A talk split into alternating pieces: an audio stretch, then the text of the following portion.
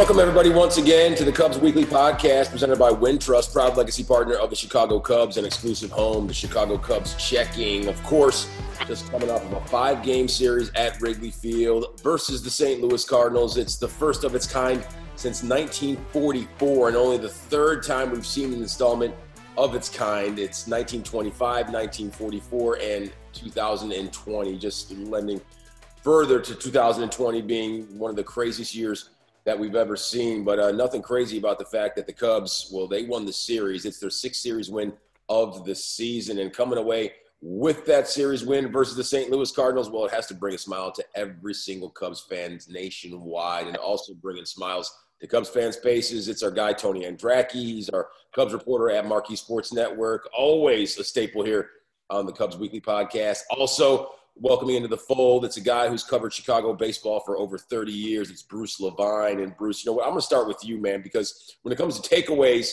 from this five game series versus the Redbirds, what does this let us know about this 2020 Cubs team? If anything, it has to show that they're resilient.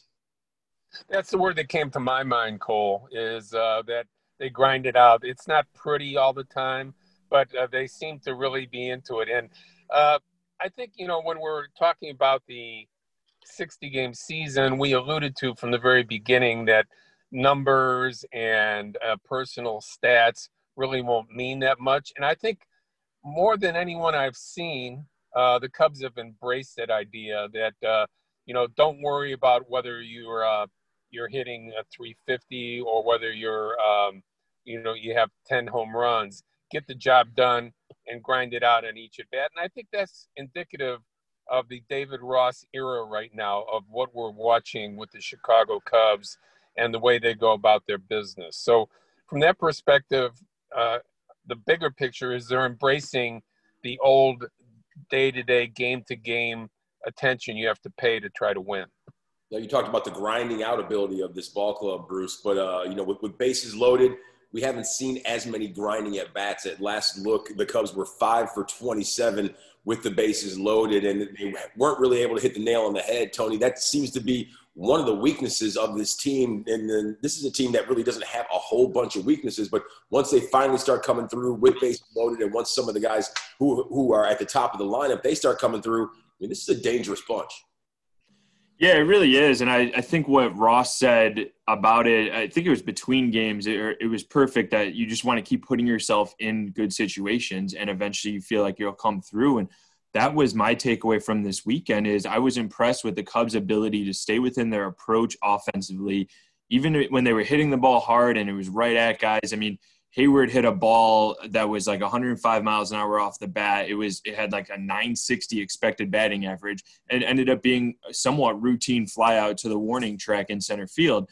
And it was like these guys stayed within their approach. They kept continued to work pitches uh, and, and see a lot of pitches, draw walks when that's what the pitcher was given to them, and then they eventually broke through. You know, it was a David Bote 0-2 pitch that ended up being the the big hit in this in this uh, in the doubleheader and kind of in this series as well. But that was what impressed me was the, the Cubs' ability to stay within their approach even when they weren't getting the results. Well, results they did come when David Bote came to the plate, and we were sitting in our Marquee Sports Network studio, and I was sitting there talking with my producer Nick Steger. I said, "I said Steegs, I said, watch this." I said, "David Bote, he's coming through. This guy right here, he got himself a new T-shirt made by Obvious T-shirts, so he's going to come through." It, and that's exactly what happened. And Tony, I'll go back to you on this one. David Bote, when it comes to clutch situations, the stage is never too small for this cat.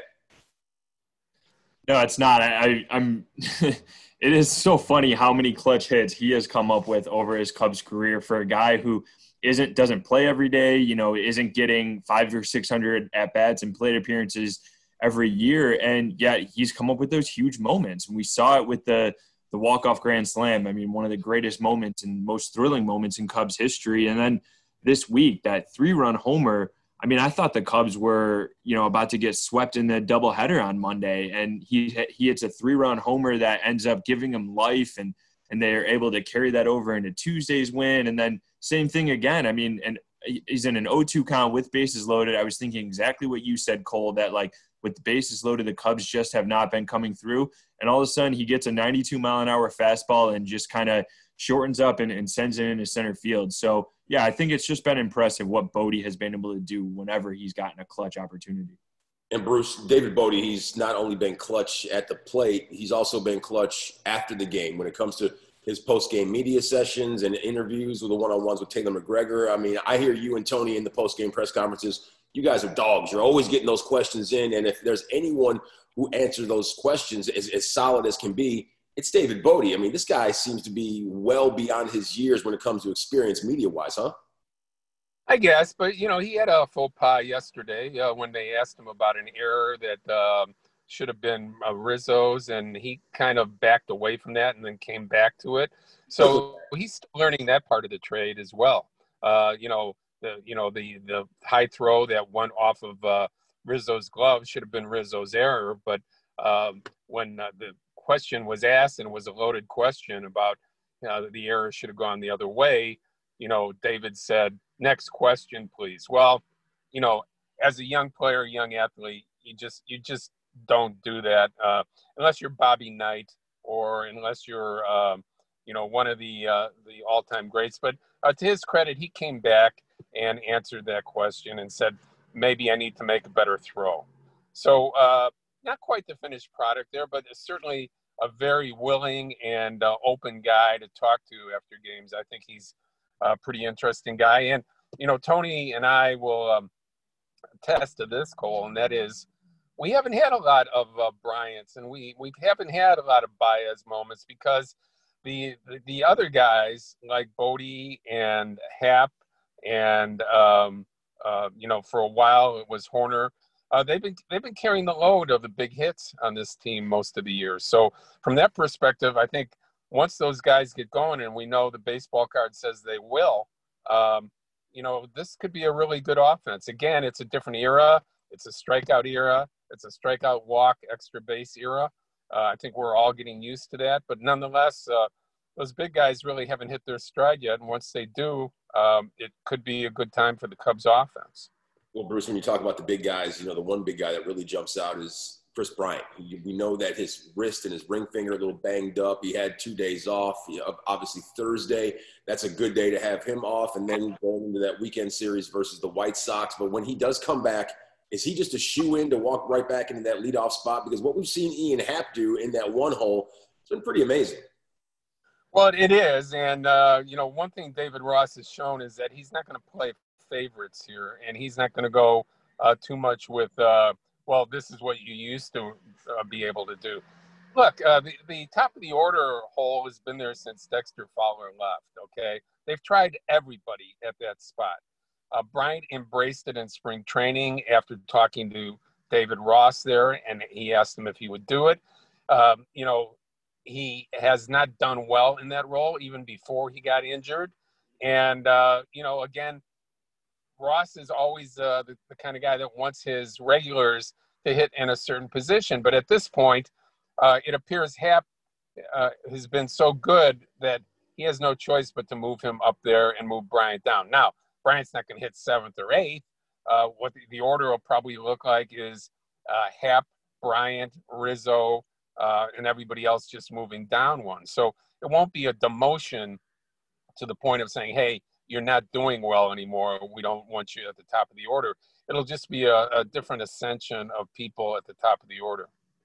Well, Tony, you know that that's interesting to hear Bruce say because I know one thing that this team has really wrapped themselves around is you know we're not really uh, focused on results. We're just focused on winning games. You know, having quality at bats and going in there and scoring runs. And at the end of the day, it's all about one guy having the next guy's back. It's that band of brothers mentality that we see each and every single pitch and each and every single out in the dugout. But when, you look at the, some of the approaches and you look at Kris Bryant potentially being back in that one hole, or if it's the three hole, Bruce said he's not going to have him back towards the back end of the lineup, but but why not? If that's what helps the team, if that's for the greater good of the squad, if Kris Bryant's going to see more pitches in potentially a six hole or maybe a seven hole, don't you think he would perhaps want to put that ego aside and say, guys, whatever it takes, if I see more pitches down a little bit further down in the lineup, then let's do it. I'm, I'm all I'm all game. Yeah, I mean, I think we saw that in uh, 2018 when Bryant dealt with the shoulder injury. He came back to the lineup and he hit fifth and sixth a couple times too. So I, I don't think, uh, you know, if Ross went to him and, and said like, "Hey, I think you need to hit seventh, I don't think Bryant's ego would stand in the way. It's not just, it's not that type of guy that he is. Um, but I do think that Bryant still gives the Cubs it, so much more upside. So I, I agree. I, I, like what Bruce said in that you I could see a very realistic scenario that Happ, Bryant, Rizzo is the top three, especially because Javi has struggled as well and is not really necessitating needing to be in the top three. So, but Bryant, what he does best, and look, he wasn't right. He, he hit the home run after he, he rolled over his wrist, but after that, it was just very clear that he wasn't right. He didn't look right. He was swinging through 92 mile an hour pitches right in the middle of the zone. Like that, Kris Bryant, when healthy, just doesn't do that. Maybe he follows him back. Maybe he just misses him and flies out. But to swing and miss like that on a regular basis, that he just didn't look right. So, um, but before that, he had a rough opening series. But I think he did a lot of what they wanted from him at the top of the order. He saw a lot of pitches. He got on base a lot, and between the opening series and the injury, he actually was was performing pretty well, similar to to Bryant's standards. So I think when he does come back, I could certainly see him in that number two spot, kind of setting the table a little bit and getting on base. Well, when it comes to guys that haven't gotten going yet, you talked about Javi. You said the, the lineup not necessitating him being in that three hole. Uh, Bruce, we, have seen Javi Baez struggle mightily at the plate. He has, if I'm not mistaken, 11 two strikeout games, at least with two strikeouts in it. And it, some of the attempts that we've seen at the plate, they just don't look Javi-esque. I mean, we see him with, you know, what they call on the streets a, a butt out strikeout. And, you know, on the outside pitch, he's trying to pull it over the left field fence. So when are we going to see him have some more focused at bats and a different approach at the plate? Because the way Javi's been going as of late, it's not where he wants to be. I mean, he's batting under 200 yeah, you know what we've learned about Javi over the years. There's no rhyme or reason to his hot streaks or when he gets it going. Uh, we've seen him have hot first halves and cold second halves, like last year. Uh, before he got hurt last year, he was having a cold second half after being in Fuego the first half of 2019. Both he and Contreras were carrying the team offensively.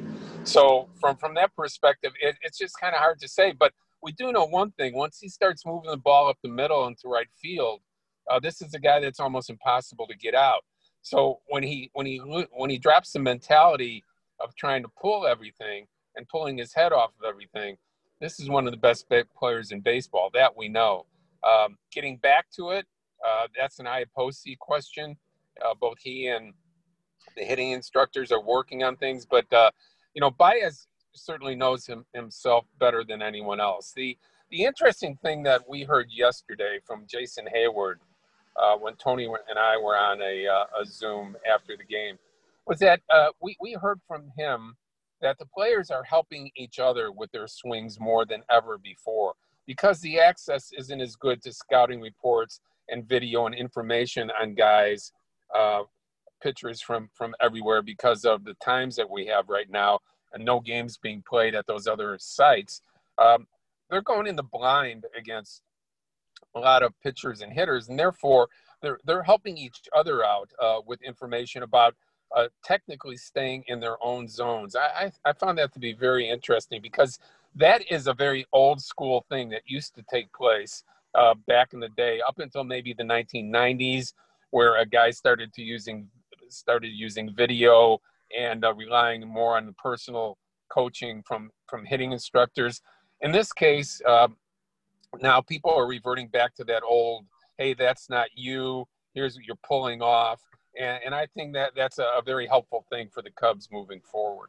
Yeah, Tony Gwynn, he was the, the grandfather of, uh, of video breakdowns. We know Tony Gwynn would go into that lab and sit there and watch video of opposing pitchers, and then he'd come out and then uh, no big whoop just coffee talk. He'll hit 394 just like that. But when it comes to Javi Baez, Tony, I mean, we, have seen him struggle. And you know, after we hit, he hit that double the other day, he said, I, I, want the ball. Give me the ball back. So he took the ball back. And it's, it's almost as if, like, well, it felt like my first hit because we haven't seen him do that in such a long time. Yeah, no, I'm totally with you, Cole. I thought that game on Tuesday was going to open him up because he looked so much more relaxed after that double. And then Schwarber hit the homer, and it was kind of classic Javi esque. He just stood there and admired it for a while. And you know, if a guy can have swag standing on second base and scoring on a home run, then Javi can do it, you know, and that's exactly what happened. But, uh, and then after that, he drew a walk on a, on a low and away slider on a 3 2 pitch that he didn't swing at, which I thought was impressive because he's been swinging at that a lot the last couple of weeks.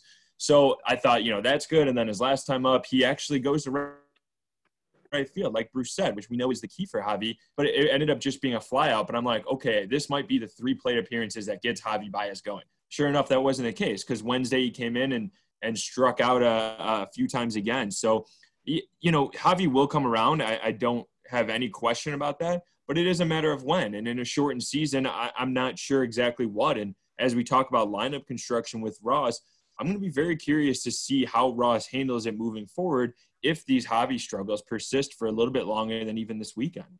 Yeah, you know, I feel like sometimes the old guy over there who's like, "Hey, get get off my lawn," because I'm I'm not a huge fan of the strikeout. I'm not a big fan of launch angle, and that's I feel like a byproduct. You know, a lot of a lot of times these guys they're swinging for the fences and putting the ball in play and, and moving runner station to station. It isn't of the utmost importance when you're sitting there and watching bases loaded, and sometimes games they just become maddening. So that's why I want to see Javi, you know, get that form back and, and be the Javi Baez that we know he can be. And when you talk about a guy that's getting his form back, you know, the, the last three outings, you talk about three at bats on Tuesday for Javi Baez, but the last three outings for Craig Kimbrel, I mean, Bruce, he's looked like the Craig Kimbrel of old. I mean, he got his first save. He, that's his 347th career save that he lodged on on on on, on Wednesday. I feel like it, it felt like it was a Sunday, even though it was a Wednesday.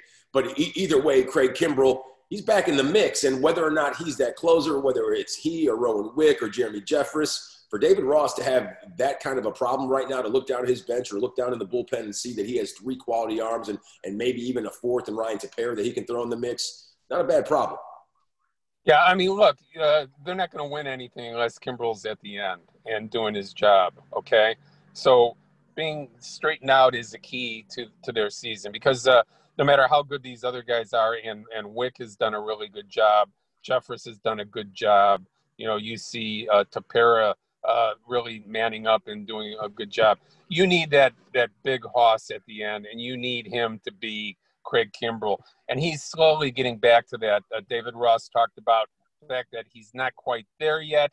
Even with these recent outings, he'd like to see the breaking ball have a little bit more depth, and he thinks he's going to get there. But uh, when when Kimbrel talked, he talked about the fact that he needs to get back to being Craig Kimbrel again. Now, what does that mean?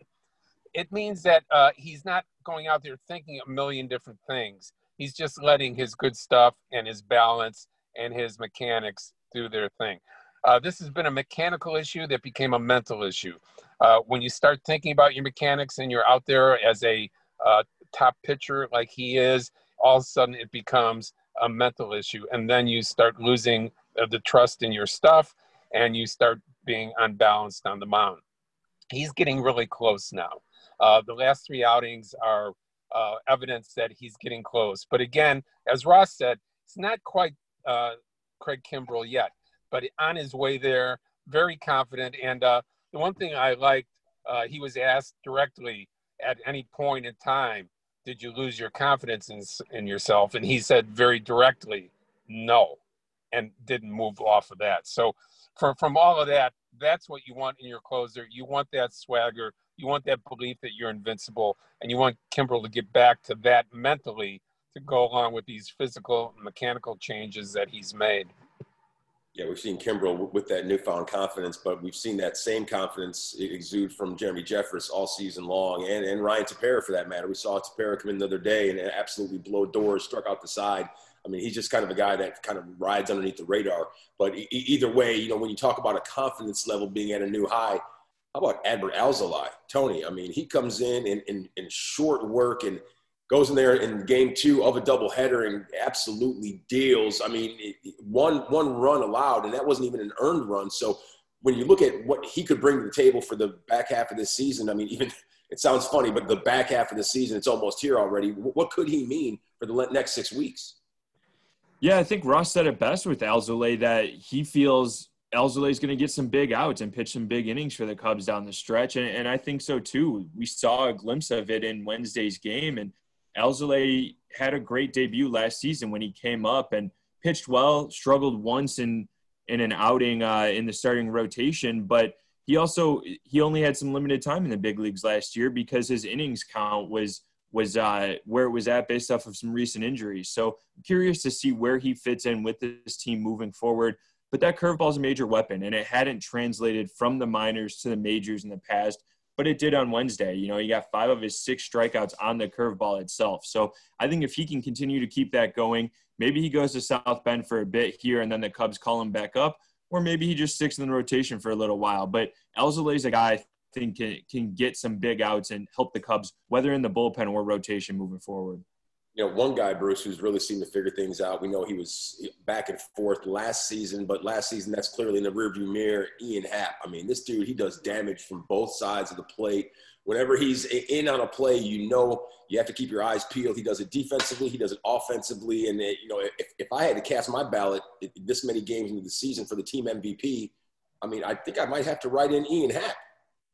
Yeah, well, he might be in the National League uh, uh, MVP race as well, the way he's gone. So he has been quite impressive, and and just the the, the plane of the swing has changed uh, dramatically. Um, you see him being able to get on top of a high fastball yesterday. Uh, you know he's he's been known as a low ball hitter, and that you can get him out at the top of the zone. And uh, uh, when when they start looking at that video of the next team, like the White Sox or the next opponent, they're gonna they're gonna start scratching their head because uh, there's not a, a, a, quick way to get him out. Sure, he's going to strike out. Uh, that'll be a part of it. But uh, the damage that he's doing to the opposite field, uh, left-handed, and the improvement that he's made right-handed with his power stroke is very impressive. So um, I think Happ did the lion's share of the heavy lifting last year when he went back to the minor leagues and uh, toiled down there for three and a half months before he came up. And as Tony and I watched uh, in St. Louis and right before that, uh, Ian Happ was their best hitter uh, in the month of September as well last year. So this is just uh, a lot of hard work paying off for Ian Happ, and it's you know showing off on the field where um, he has been one of the most uh, influential uh, hitters on the team. Bruce, you touched on the fact that the White Sox are coming into town. I mean, just from the just a little a short ride on the red line, essentially you know, just getting off at the, the Addison stop. But e- either way, you're looking at this White Sox team. I mean, they're they're they're a power packed bunch, and you, I know that bragging rights are on the line. And you know, the Dallas Keuchel, he's going to be going on Friday in, in, Game One. I mean, if you're the Cubs lineup, I mean, Dallas Keuchel, this guy's no walk in the park. He keeps batters out front and off balance, and this is going to be a hard, nitty gritty, tough fought series. Yeah, I mean, he combines a, a, lot of the things that the old Mark Buehrle uh, used to be like for the White Sox he combines a lot of things that uh, Jon Lester does as the reinvented Jon Lester right now, and that is uh, good command on both sides of the plate, sinker, slider, ground ball machine. That's what uh, that's what Keuchel is. He will get the swing and miss uh, when he has a, a, a, little bit better of a fastball on a given day, but uh, it's it's all about soft contact, and he does it as well as anybody. He's been their most uh, effective person on the field, off the field. He's been uh, tremendously influential, calling uh, players out and personnel out about not being uh, attentive and not being in a game in a, at a particular point about 10 days ago. Um, this is a guy with a lot of leadership ability, also a guy that's played on championship teams. So he's been an important guy. Uh, the, the Cubs will have their hands full uh, centering him up uh, when he pitches on Friday yeah, Dallas Keuchel, he uh, pretty much laid everything out there and told the, the team how he felt. And since then, they, they've really done an about face. And, you know, you talk about that matchup, Bruce, and it's Dallas Keuchel versus Jon Lester, the reinvented Jon Lester. And, you, you know, if you're Jon Lester, you, you're getting a nice little rest up on the day off on Thursday. Everyone gets to take a break from the ballpark. But back when Friday, you know, rolls back around, Tony, it's going to be all systems go. And, and the thing for, for Jon Lester is we've seen him be so solid with that, with that reinvented attack – Mean, how does he get past this this lineup of, of, of White Sox? Because last time I looked, man, they look like a thorn bush. Yeah, they do, and and we've seen it from the Sox. Like they can get hot in a hurry. Like things can be going well, and then they can hit four homers in a row. And we see guys like uh, you know Robert and and uh, Jimenez and Abreu. I mean, like these guys. Moncada and Anderson are still doing as well as they are. Edwin Encarnacion looks like he's back. Like there's a lot of right-handed power in this lineup. And as you mentioned, Cole, it, it will be a tough matchup for Lester. And uh, just in general, I think it'll be a tough matchup for for Darvish and Hendricks later in the weekend too, because the White Sox they can score runs in, in, in bunches and very very quickly. So it, it could be a very offensive series if the Cubs can figure out what they need to do and get the results as we talked about earlier. Yeah, you know, we always say this: forewarned is fair warned. And uh, if you're if you're Jon Lester, if you're Kyle Hendricks, if you if you're anyone in the starting rotation for the Cubs, that's pretty much the, the, the caveat we want to throw out there. Forewarned is fair warned because, like Tony said, Bruce, this White Sox lineup, they are a dangerous bunch, and all these young guys, they can hit. I mean, Tony didn't even mention Yasmani Grandal. I mean, that guy, we, we know how dangerous he is with the bat. Yeah, and he's been banged up a little bit here. He's uh, suffering with a little back issue, so uh, probably another day off from today and uh, maybe get back into the lineup uh, this weekend. But um, the, the White Sox are a monster against left-handed pitching. Okay, they are, as you pointed out, heavy right-handed power team. So Grandal getting back uh, into the swing of things, literally and figuratively both, is very important because uh, here's the guy that they brought in to add power as long as well as his uh, his frame, uh, his, his catching uh, ability and his framing ability. Um, so from the left side, he and Moncada and uh, they hope Mazara start to pick it up because they can be pitched to by good right-handed pitching. Uh, it's just a question of uh, the balance in their lineup and uh, being able to match up against Hendricks and Darvish over the weekend as well with good at bats. Bruce, you've been covering the, the Crosstown Classic Series since the Shoeless Joe Jackson days, man. What do you think? Is this the most anticipated? That ain't right. That ain't. you know, the funniest part is though is that you and I are closer in age than, than Tony and I are. So I don't know who I'm. It's the pot calling the kettle black when no. it comes to old here. But uh, what, what's this Crosstown Series? What, what's it like? Is this one of the most anticipated that you've seen in quite some time? It's going to be different uh, right now, guys, because of the no fans. With the, with the no fans – this series, we saw it in the Cardinals series, and some of the players talked about it in their sessions as well to, with the media. That there, there's just a little bit less, and in the Cardinals and the White Sox Cubs case, a lot less because there's so much energy from the fans and so much uh, that the, the players pick up on as far as uh, the adrenaline rush. That that just isn't there right now in baseball. I mean, it's it's lacking uh, Tony and I have the privilege, if you want to call it that, of going out and covering these games. And it's as odd as odd can be.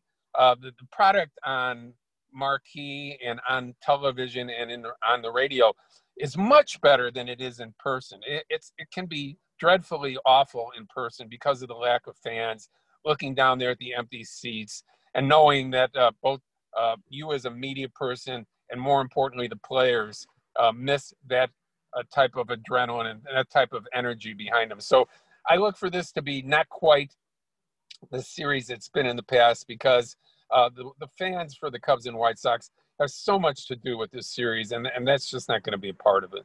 You know, I hear where you're at with that one, Bruce, but, you know, I've heard a lot of grumblings from people saying, you know, watching these games with no fans, it's just not the same, you know, and it's the crowd noise, blah, blah, blah. You know, I don't know about you, Tony, but the crowd noise, you know, it's, it's, it's been pretty accurate. You know, it's, it's if you're sitting there watching and you're not really paying too close of attention to everything that's going on outside of the actual matchups in the game, then you, you feel like you're in a regular game. And last time I looked, I don't know, at least for myself, I don't turn on the game to see who's sitting in the stands. I turn on a baseball game or a basketball game or a football game to actually watch the product on the field. I'm not trying to sit there and check out, oh, look who's sitting in row 3B.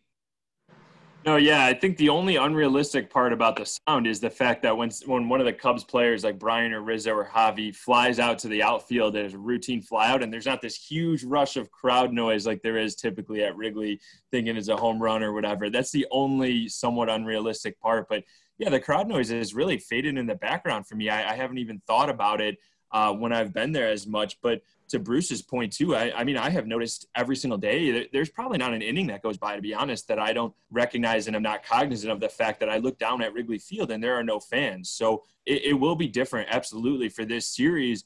But I do think what this series brings for the first time in a long time in Crosstown is it's important meaning. I, I mean, these three games here coming up this weekend mean more to either side than they've meant to the Cubs or the White Sox in a long time. Both teams are contending. Both teams are vying for the division and for playoff spots. And, and I think these three games and then the three at the to close out the season on the South side, they're going to be some of the toughest and biggest games for either team this season. Yeah, it's probably tough for Bruce walking into Wrigley Field with no fans because you're used to such a, a, a large round of applause every time you walk up there to the press. Well, you know, and, and when I covered the series initially, they didn't play at Wrigley Field. You know, they were at the, the old West Side Ballpark. So absolutely. Um, the, the stands were in, in left field where people on Sundays were allowed to, to roam freely. And then they, they say, hey, look at the, the crazy noises coming out of left field. Bruce Levine, actually the one who coined that no phrase. no beer sales on Sunday at that point. Uh-huh.